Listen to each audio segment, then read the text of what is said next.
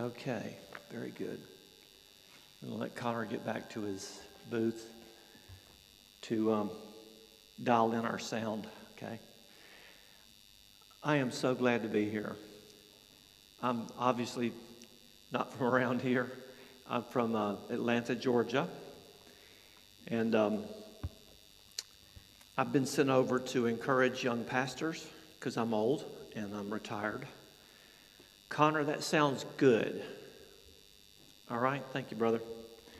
Um, so I've been sent over here to um, encourage young pastors and um, and also to do some research in southeast England to find out where there are evangelical churches, uh, meaning those churches that want to really get the message. They believe the word and they want to get it out of the walls, basically. That's how we define evangelical. We believe the word and we're not ashamed of the gospel. We want to tell it. Uh, Linda um, alluded, and also Nush alluded in her prayer this morning before, as we were, before they practiced, about this message going out of here, going out of here. That, that is so important. It's important to Andy. It's important to, um, to me and to the, the group that I'm with. I'm Baptist, in case you're wondering where I've come from. I'm Southern Baptist from uh, and I'm, as I said, I think I said I'm from Georgia. So, so I've come over for three years, and um, I live down in Oxted, about 18 miles from here. Um, and I am so excited to be in England. I can't stand it. I, um, I wake up every morning, and before I open my eyes, I go, Dear God, I, I hope this isn't a dream and I'm back in Atlanta, Georgia. Not that I don't love Atlanta, I love Atlanta. Uh, but um, I, have just been so blessed to, uh, to be here. My accent is uh, an excuse for people to say, Where are you from? You know, and, and what are you doing here? That kind of thing. And so I get to share the gospel that way uh, most of the time. I cannot tell you enough about Andy. I mean, I don't know him like a brother, but um, I'm old enough to be his father. Um, wonderful pastor. Love on your pastor and his family. God loves on and blesses the church that loves on their pastor and their family. I'm just telling you. Uh, that's one of the best things on the planet that you can do is to love on your church leadership uh, because you have zero, you know, we really don't have any idea what goes on behind the scenes and through the week. So I just want to put that plug in because I pastored for 35 years and if it weren't for the faithful in the church praying for me and for my family, we would have, have never made it. All right, so let's look at the passage this morning. The, um, the, the series is Blessing Through Generations, God's blessing through generations. And this is the fifth sermon, uh, sixth sermon, I believe, in a seven sermon series. I don't know if I have the math right, but there's going to be one more sermon, I believe, after this one and that's going to be wrapping up this, this um, wrapping up Genesis actually. And so, what we're reading, folks, we're reading about our our family tradition. We're, we're, we're reading about our spiritual forefathers. Okay, so when you read this book, when you read these incredible, as Connor said last week, see, I had to go back and to preach this sermon, I had to go back and listen to all five so I would know what you have been hearing. Um, but as Connor said last week, and because I, I, listened online, uh, it's been a nightmare. I mean, this family has been a nightmare. This family, the one word that just keeps coming up to me is dysfunctional. I mean, if you've read Genesis, I mean, from the very first family, they break God's rules, they're thrown out of the garden. Uh, Cain kills Abel. I mean, we got murder in the family from the get go. So the more I read this, not that there's been murder in my family, but I'm not saying it couldn't happen, but as I read this stuff, as I read uh, Noah and uh, what happened when he got off the boat, and then Abraham who lied about Sarah because she was so beautiful, and he thought when he went down to Egypt, if I tell them that we're married, they're going to kill me and take you. She must have been a bombshell, is all I got to say. There were a lot of beautiful women in the Old Testament, apparently. Sarah was beautiful. Uh, so Isaac, okay, there's Abraham and Sarah, okay, they have Isaac, and Isaac marries Rebecca, and she's drop dead beautiful too, and he does the same thing. There's a famine in the land. They have to go to wherever there's food. He lies. Said, this is, this is my sister. Not my wife, but my sister. So we got a bunch of lying going on. And then Sarah, uh, I mean, uh, Rebecca and Isaac, they have Jacob and Esau. Jacob steals Esau's birthright, his legal, his legal right to, to his dad's money, his flocks, his everything. Esau was hungry one day just and said, Look, I'm about to die. Would you fix me some of your soup? He said, uh, Sure, give me your birthright. And so he turns over his birthright for a bowl of soup. A few days later, his mom, his mom Rebecca says, We need to steal Esau's blessing. Now, your dad's going to die at some point, and God's going to, he's going to put his hand on you. Um, Isaac's going to put his hand on you, and he's going to channel into you. And I don't mean to use that the way it's used these days, channeling. I don't. But he says he, God's going to forward the blessings, all kind of blessings on you. But I want you to get it. And so they stole it. She took some fur and put it on his arms. And he kind of talked kind of gruffy and he said rubbed dirt and stuff on him because Esau was a hunter and smelled like the earth and hunting and stuff. Literally stole two things from his brother Esau.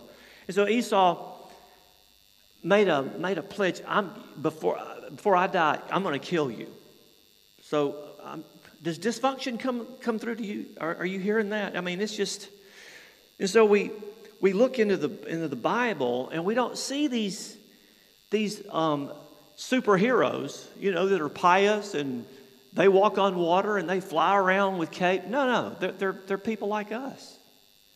I mean, I see myself. I see, I see my attitudes and I see my, I see my, my selfishness and I see, and that makes me more comfortable to say, you know, these people were real. They had real issues. They had real problems. Wow. Then we get to Jacob. Now, Jacob, he is a fraternal twin. Uh, he, he was, um, his brother came out first, Esau, and then Jacob comes out second, and he has his hand on Esau's foot, okay, when, when, they, when they were being born. And so they saw that and thought that was cute, and they said, Well, we'll just name this guy Tripper. He's one who trips people, meaning one who cheats, meaning one who, who um, manipulates. I mean, could you, could you imagine uh, having a name? Uh, well, that, this is my son, Cheater, and this is Esau. You know, it's like, great day. So, did he grow into his name, or was, well, what, what, we, what we do know that, that uh, Jacob started his life off. He started his life off uh, listening to his mom, and so it's a generational thing. Jacob gets married. His wife, Rachel, before they leave Laban, before he leaves, they leave Laban, um, uh, he leaves with, with Leah and Rachel. He leaves their father's house to, to go and do his own thing. Well, Laban chases them down and says, and says, Somebody has stolen our household idols. All right, number one, there's a red flag idols. And these are Jewish people, you know, shouldn't have idols. But they stole my idols. Well, they, they found it in Rachel's stuff. I mean, it just doesn't quit from there. It just keeps going from there. And then, of course, now what I'm doing right now, folks, I'm doing a quick little, quick little catch up, okay? Because we're going to get right down to this, just a few verses here. But we've, there's got to be a build up. We've got to understand what, uh, how we got to where we are this morning. So I'm almost done, almost done with the build up because we've been we've been working through this for weeks, and the nightmare just keeps going on and on and on. But it's a story of us. These are our spiritual ancestors. These were real people like we are. Well, Jacob, he has 12 sons. His favorite sons, all right, there's a problem already. His favorite sons are, uh, you know, they're Benjamin and, of course, Joseph. And then he has, he has 10 more. And he dotes on uh, he dotes on Joseph, gives him this multicolored coat. It'd be like giving him a Corvette Stingray or something, and the other guys have to ride horse ponies, you know. He just dotes on him and, and Benjamin. And the ten the ten brothers are just absolutely they can't stand this guy. I mean, they literally hate him. And the dad doesn't pick up on it. You know, he, doesn't, he just gives him even more. And he has his brother Joseph go, go report. Tell me how the shepherds are doing. Tell me how your brothers are doing. And Joseph comes back giving bad reports. Well, they're doing this, they're smoking or drinking or whatever. He just gives bad reports, so they hate him even more. One day, they've had enough. They see him coming and they say, We're done with this guy. And so they plan to kill him. Dysfunctional. They plan to kill him. And so Reuben goes, the oldest says, Let's don't kill him. Blood on the hands, blood on our hands, it'll kill dad. Let's just throw him in, I don't know, throw him in this pit over here, a cistern. And so they do, they throw him in the pit. Reuben thinks, I'm going to get him out and send him back to his father, not my, his father. Reuben, um, um, Judah, rather, the fourth kid, the, the, the, the son that Jesus ultimately comes out of, Judah says, You know, guys, um, he's in the pit. We're going to kill him, but let's don't kill him. Let's at least make some money off this.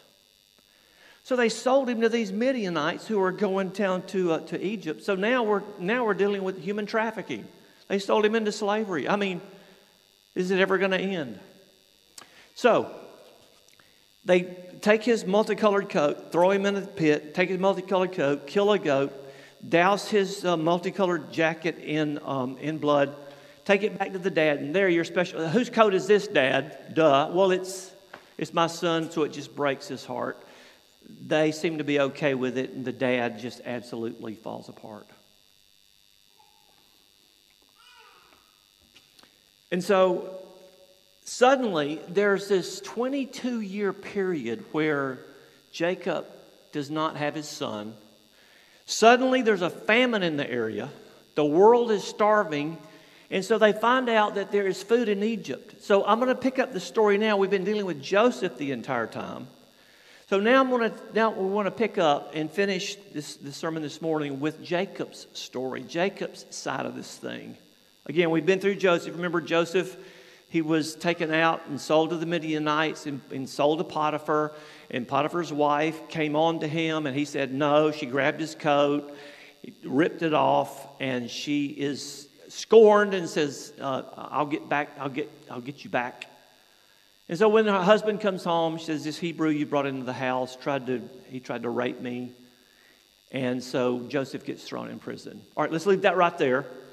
And so Jacob sends his boys to, um, to go get some food. And so they get, they get up to Egypt, and the prime minister who, who is selling the food, the prime minister of Egypt, he sees them and recognizes these dudes. They don't recognize him. He recognizes them and says, You guys are spies. Now, see, now Joseph is playing with his brothers like a mouse, like a cat and mouse game. I don't know if that's familiar here cat and mouse. The mouse cat's found a mouse. Before he eats him, he gets kind of plays with him a little bit, terrifies him, you know, before he eats him. So he's playing cat and mouse here. We don't know if he's enjoying this or he's trying to find out information. We just don't really know, but it is terrifying to these young men. Because whenever um, he said that you're spies, and so I'm gonna I'm gonna lock one of you up. And so he locked Simeon up, the second born, locked Simeon up and said, "You go get your younger brother," because he said, "Do you have any brothers? How's your father?" Getting information. He says, "I'm not to let you uh, have any food until you uh, bring your baby brother back." Well, they go back home, and they tell Dad, "Dad, we got to have Benji." You know, Benji, the, the, the prime minister, he, he thinks we're spies, and Dad just falls apart completely. I mean, he's going, my, my son Joseph has been eaten by a lion. Simeon is now in Egyptian prison. And now you want my baby. What the world's going on? He says, No, it's not going to happen. So they starve. They start starving. Finally, Joseph says, Okay, we're starving. We're all going to die. Take Benjamin and go get us some food. If I lose my sons, I'll lose my sons. So they get up there with Benjamin and then get some food and send everybody back. And the prime minister has put his own special cup into Benjamin's bag of food. On their way back home with the food and with Benjamin, the guards come, find the cup in the bag, and now Benjamin is arrested Reuben falls completely apart. No, no, this, uh, no, please, no, just take me, kill me. We're not going, I'm not going to face my dad again. I'm not going to face him saying, now, Benjamin, because I pledge my two sons to be killed if I don't bring Benjamin back. I mean, do you see all this dysfunction that's going on? Finally, the prime minister cannot handle it anymore because Reuben says, My dad will die if I don't bring Benjamin back. I mean, I, we just can't do this to my dad. And they're talking to each other, and as they talk in Hebrew to each other, off and on, they're going, this, they're talking in Hebrew, thinking that the prime minister doesn't understand what they're talking about. And they say, We have done this to ourselves. This is all about God bringing justice. And now our, the blood of our brother is on our heads. And here God is taking, uh, giving justice to us that we deserve. So they're just torturing themselves because of what they have done. Finally, Prime Minister can't take it anymore. He says, Guys, he takes off his Egyptian hat, is what I call it. You know, those Egyptian hat things. And takes off all of his makeup because they were all done up in makeup and says, It's me, Joseph. And if I were them, I would have run. That's what I'd have done. I'd have just taken off. 22 years. So he says, Go home and get your dad, our dad and bring him back here. Now, folks, with all of my heart, I believe that was the longest ride they have ever taken in their lives. They got to go get daddy and tell them that Joseph is alive. You with me? How are we going to explain what has happened here? They get finally get down there. Dad, you're not going to believe this. Dad's going, Where's Benjamin? Where's Benjamin? Dad, chill. We're good. We got something to tell you. Sit down. Lay down. Have a drink. I mean, I don't know if he said that, but I can't believe I said that. But um, Joseph is alive. And not only is he alive, but he's successful. Not only is he successful, but he's the prime minister of Egypt. And Joseph is, go- uh, Jacob is going, the word said he was stunned. And that Hebrew word means his heart was numb. He was totally numb. I can't believe what, I can't believe what I'm hearing. And they said, Well, look at all these lorries here that they sent to pack up our stuff. They're brand new lorries, brand new pickup trucks. Let's just put everything in it and, and let's just let's talk about it on the way up. I'll guarantee you that the ride up was worse than the ride down because they're with dad now. And they're going, What's going on here? What now, we don't know what happened. We don't know the discussion, and I can't wait to get to heaven to find out how that went down. I am just serious. I cannot wait. Reuben's going, No, I told him, Dad, don't kill him. I told him, Dad. And, and Judah goes, Well, I said, let's don't kill him, let's just sell him. You sold your brother. I mean, it was awful. It was terrible. But that's called the wages of sin, is what that's called. The wages of sin is death, and they were dying going all the way up there. Now, all that's the, all that's the, I know I spent half the sermon catching us up, but I think it's worth it to go through it again because that, th- these are stories of who we are. This is the kind of stuff we do. Well, I didn't kill anybody. Well, Jesus says if you hate your brother, you've committed murder. So we're all in this story. He's, and I know God wrote the Bible because I'd have never put this kind of stuff in there. A human being would have never put this stuff in the Bible. I mean, let's just kind of cover that up. And listen, if you want to, I can't even talk about the kind of stuff that these men were involved in. Andy's been through it. Connor has mentioned some of it. The kind of junk that these young men have been involved in in their lives. That their dads, I mean, Simeon and Levi killed off a, a whole village just because their sister was, was raped. Now, yes, that was horrible, but you don't go kill the entire village. On and on and on and on.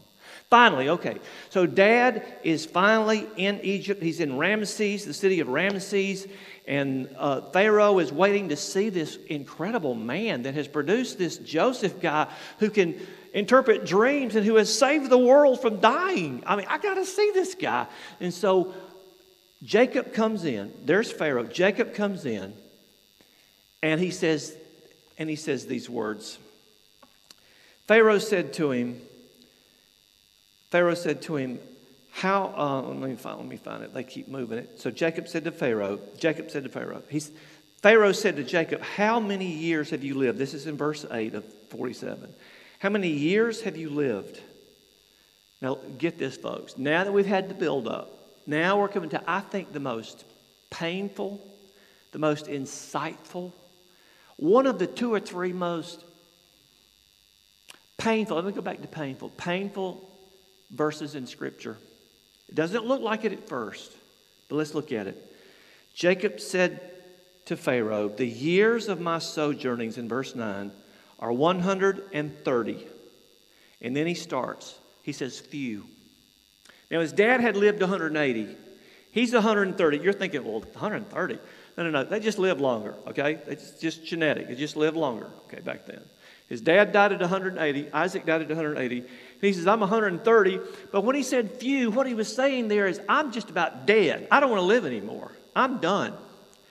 I mean, this, what I've just found out about my sons, I don't even want to live anymore. So he was saying, I should be happy. We should be partying down because Joseph's the prime minister. But I've done without my son for 22 years. And my sons did it to my son, to me, to our family, and they've kept it quiet all these years. And then he says, not only are they few, but he says they're, uh, New American Standard says unpleasant. Uh, Connor read a version that said difficult. Rohim in Hebrew means evil. That's the word here. It's evil. In other words, I look back on my life and I just see some evil stuff in it. And I look back on my life and I think about I think about Abraham lying, and that, that, that doesn't define Abraham, but I, I think back to that story and then to my grandfather lying about, you know, about uh, Rebecca, and then I think about my wife stealing the, the, the idols, and then I think about me stealing. You see, he's looking back on all this traditional stuff that just doesn't fit in a godly family, a godly life. And Connor, if we could put up there family tradition, let's put up destructive. There are some destructive family traditions that we inherit. And sometimes we don't even know about it. But it's harmful. And in, in, the South, where I was born, the racial tension, you, you grow up with it and you don't even know you're racial, except when you start realizing that, that you know, my friends won't talk to those people and that's just the way we were raised. Well, you're going, why don't we talk to them? Well, we just don't. We don't know why. Because there's an evil thing called racism in, that, that we grew up with.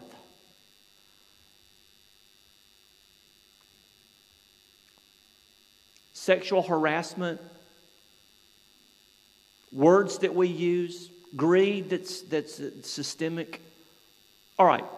So there are, there are there are destructive family traditions. And I was going to I was going to start this whole sermon off on a and I'll just go ahead and plug it in right now, but there's this song called Family Traditions by Hank Williams Jr. Now Hank Williams, anybody ever heard of Hank Williams?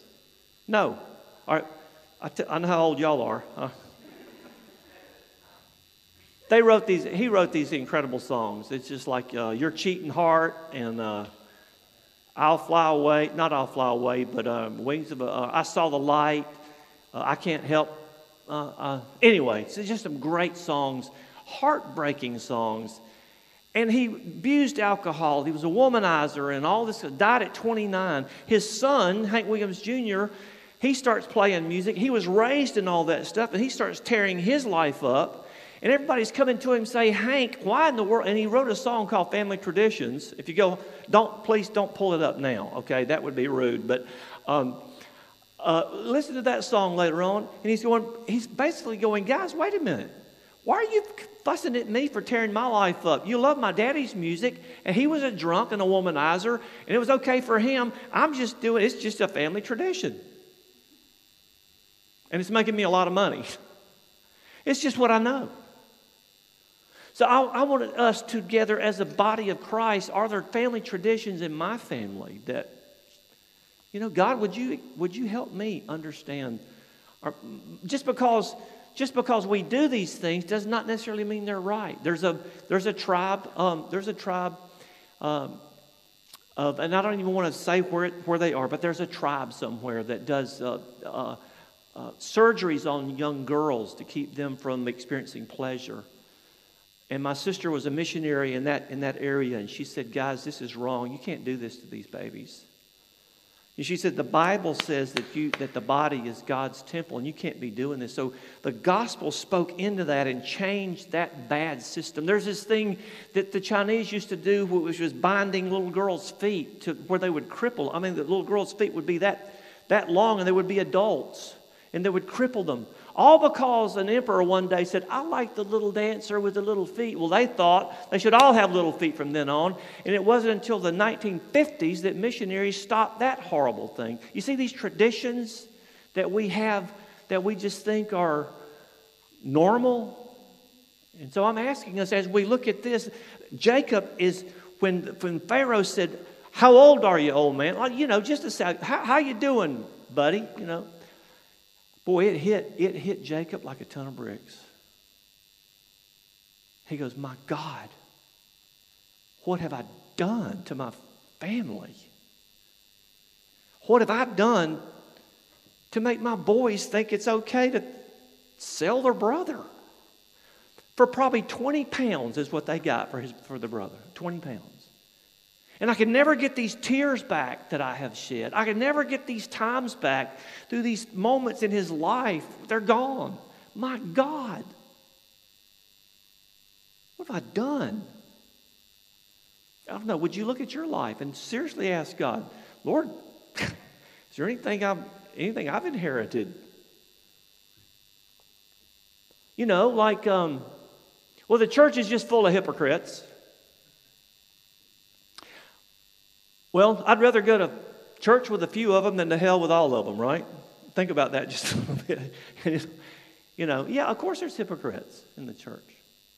But there's reasons why we don't go to church. I know this preacher that uh, ran off with the secretary. So we just don't go to church anymore. And that, and I, I know I'm preaching to the choir because you're here today. But I'm just saying, I'm just saying, there's there's things that we've inherited and excuses that we have just heard all of our lives that are just wrong. And Jacob is going, My God, what have I done? So I think when he said, My life is full of evil, I think he's saying evil that I've incurred, evil that I produced in these sons. Oh, so I'm sitting in what I have produced. If you've got children this morning, I beg you to look at your traditions, look at your attitudes, look at your habits, because a thought turns into an act, turns into a habit, turns into a lifestyle, turns into a family tradition. Can I do that again?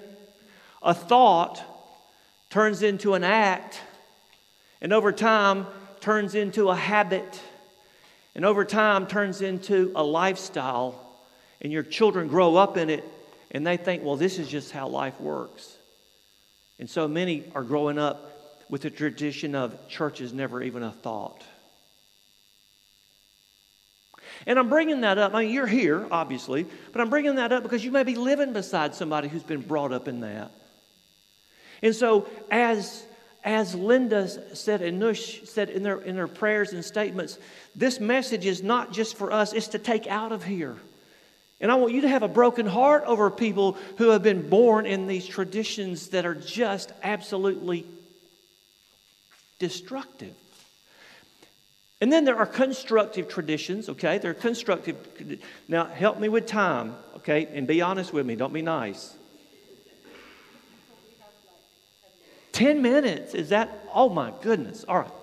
So there are constructive traditions. Now, the constructive tradition there that we're, that we're dealing with is that, is that Jacob, I love preaching at this thing right here. We don't do that back home, you know. I like this. I'd like to preach up there sometimes, what I'd like to do. Now, that would be the bomb, okay? Andy, you can't see me, I'm sure, but I'm talking about this big pulpit thing. That's probably when you got really something serious to say. You stand up there, right? And do your finger like that. So, so the really good family tradition that Joseph, Jacob was working with, okay? Because people don't go to church, people destruct their bodies with alcohol. I'm not saying they're bad people. They're just they're just people that are some of them are stuck in, in drug addiction because of an injury or something. I mean, it, nobody wakes up and says, "You know, I think I'll be an alcoholic. Uh, no, I think I'll be a drug addict." You know, or a thief. Nobody does that. You, you get there by small compromises. and small compromise, and the world's being mean and hurtful, and finally you find yourself on a ledge, and there's no way out.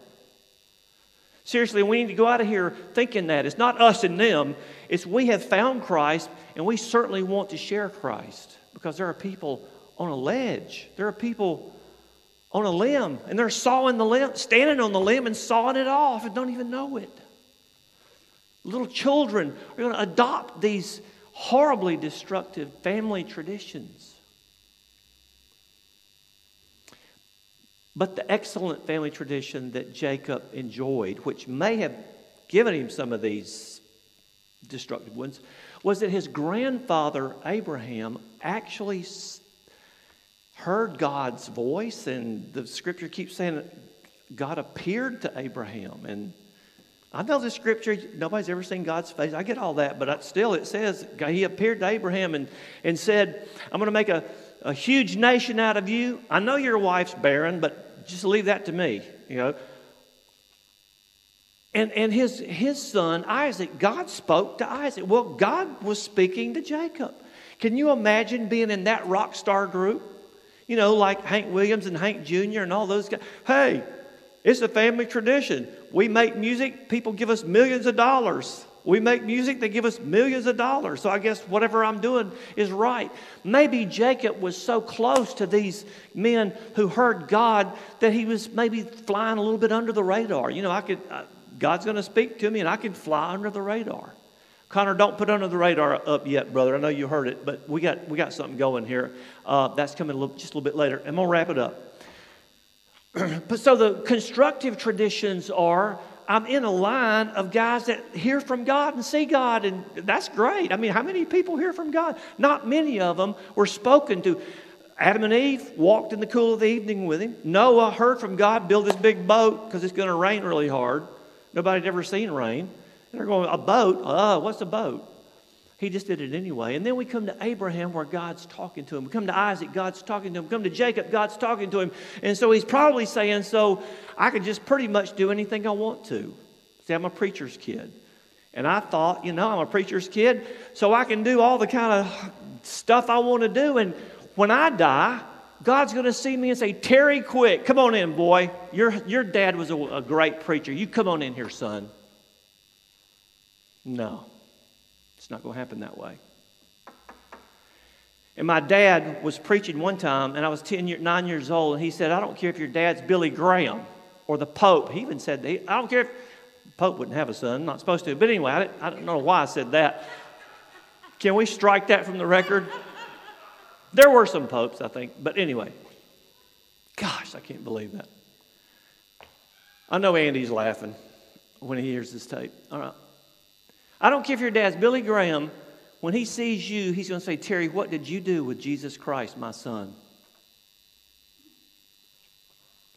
And, and if I say, well, uh, yeah, I like Jesus, he's cool. Um, I mean, no, did you ever res- repent of your sins and invite him into your heart? Well, Lord, no, I, you know, religion's a private, no, it's not private. That's one of those traditions that you've got that is not true. It's not private. Hell is not a private subject. Heaven is not a private subject. It is very public. And it's going to be very long. It's very real.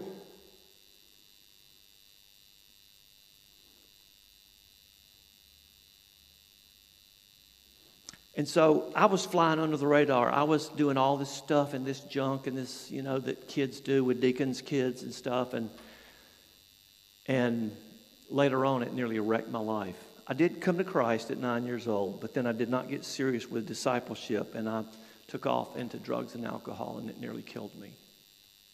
So I had a great family tradition because my dad's a preacher, but I thought I could fly under the radar and do whatever, and it wouldn't matter, and it nearly killed me. So I want you to develop and search your life. Lord, are we developing good family tradition? Are we not just going to church, but I'm talking about really loving Christ? You know, and having the kind of life where your life, your, your, your relationship with Christ is evident. Don't let it be one of the best kept secrets in your life. Y'all go to church? We've been working 10 years together and I didn't know you got. No, that should never happen. I don't walk in the office, you know, with your hands in the air and, you know, on all this stuff and carrying them. No, he's not saying do that. But I'm saying your family tradition of, of really loving Jesus and reading his word and listening to it and then, and then acting on it. You read God's word, he's going to bring it up when there's a problem. You don't read God's word, you don't worship with his people, you're going to walk right in to, a, to, to quicksand and to quagmires the jungles that you have no business being in. The Holy Spirit of God in your life as you read and as you worship and as you obey is to warn you you do not need to be in that relationship. You do not need to be in that discussion. You need to stay away from that. That's the Holy Spirit of God inside of you. That's the spiritual nervous system. I mean, I hate it when I burn my hands, but I'm glad I've got a nervous system because I wouldn't know I had my hand on the stove until I started smelling burning flesh, right? What's that smell? Oh, it's my hand down to the bone. No. I hate being burned, but the Holy Spirit of God in you says, hey, Terry, we both know that's wrong. Let's get it right. Let's get it right. Satan says, You call yourself a Christian? See, Satan condemns. The Holy Spirit points out. And like a father to a child, now come on, let's back away from that. Don't be playing with that rattlesnake. That's who the Holy Spirit of God is. That's, that's the kind of family tradition that God wants you to have. And then there's the last one. Oh, uh, we're already see constructive. And then there's corrective traditions. You might be saying, "Well, I was born this way." That is no excuse for the Christian. Listen to me. Listen to me. I've had people come up to me in my church say, "Well, preacher, now you know, you know how I am. You know I just tell it like it is." And you know what? I've, I've finally learned to say, I do. I do, ma'am. But I also know that Christ died on the cross to stop, to change that in your life. So you, don't, don't give me that excuse anymore. I know I seem like a nice guy, but man, when you get me, when you start on that kind of stuff, and you're wrecking a church with your wagging tongue and you're gossiping and stuff like, well, you know how I am. I was raised that well. Jesus died on an old rugged cross, shed his blood has given you the Holy Spirit and, sh- and has called you out on that. So if you're still wagging your tongue and you're still selfish and you're still the way you were when you were born, then you've not received Christ into your heart or you're just flat out being disobedient. Wow, sounds like I'm mad, doesn't it? I'm not. I'm not. Um, I'm out of time. All right.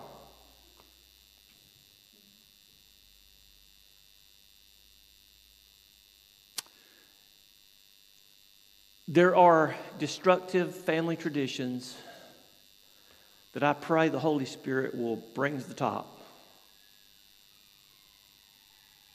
There are constructive family traditions that God wants us to enjoy and to develop. There are corrective family traditions that God wants us to adopt. And my prayer is that you would start calling out to God for those. Now, the very best family tradition, and this is in conclusion, the very best thing that you can do, folks, to start a family tradition that will change your life and the lives of everybody around you is to accept Jesus Christ into your heart as your Savior. Probably a, a debilitating, destructive family tradition is thinking, well, I was raised in church, so I must be okay. That will, that will kill you that, that's going to send a lot of people to hell. Being, being born in a church doesn't make you a Christian any more than being born in McDonald's makes you a Big Mac. Okay? I'm serious. Very best thing you can do if you, if you don't know that you know that, you're, that you are, are saved and that the Holy Spirit of God is in you, Jesus, I surrender my life, my heart to you. Very best family tradition you can do is to start it that way. And then to abide in Christ, read His Word, be a part of this family, not just sit in a pew, but pick up a job somewhere, get involved in a ministry, and then you start doing these things that the Holy Spirit of God is showing you in Scripture. He doesn't want us to like a battery that just gets charged but never discharged because we will fry up. He wants us to discharge by giving our lives into ministries of some kind, prayer ministry, or handing out bullet, bulletins, or or whatever. Just grab you a job. Pastor, what do you need? What do you want? How can I serve? And the Holy Spirit of God will begin filling your life with even more purpose and even more purpose. And my prayer is that we would go out of this building passionate to share the love of Jesus Christ because of what he's done to you, done for you. Let me explain the cross and I'll be done. Here's what Jesus, to become a Christian, you've got to understand the cross. A lot of people think, well, the cross is just, Jesus died for what he believed in. Not. That's not why he died. He died in your place to pay your sin debt. And Jesus finds us on a railroad track, tied at the head and tied at the hands, and he unties the head. Well, first he says, Do you want off the track? And we say, Well, you know, religion's a private thing. Okay. But if we say, please get me off this track, the train that's coming, see, is death. He untie, if you say, yes, Lord, He unties your head, He unties your feet, He lifts you off the track and puts you off the track and takes the train right in the face. That's exactly what Jesus does on the cross. That's what the cross is about. And that's the message we need to share with people. Don't be afraid. Well, they'll get it. No, no, no. Your responsibility is to share the gospel. Jesus was born, God in the flesh. He died a substitutionary death in your place, and he was raised to dead on the third day to save you of your sins if you will trust that he died in your place and receive him into your heart. Lord Jesus, thank you for this time together. Thank you for Joseph, oh God. Thank you for Joseph, who, like you, saved the world from starving. You are the bread of life. Like Joseph, uh, uh, interpreted the dream to provide food for so many and, and provided food to save uh, his brother Judah, who you ultimately came out of that lineage because you promised Abraham, I will bless all families through you and through Isaac and through Jacob, through Judah, and then through that lineage, Jesus came to provide everybody in the world an opportunity to be forgiven and to become born again and to be filled with your spirit and know your purpose and tell others about it. In Jesus' name we pray. Amen.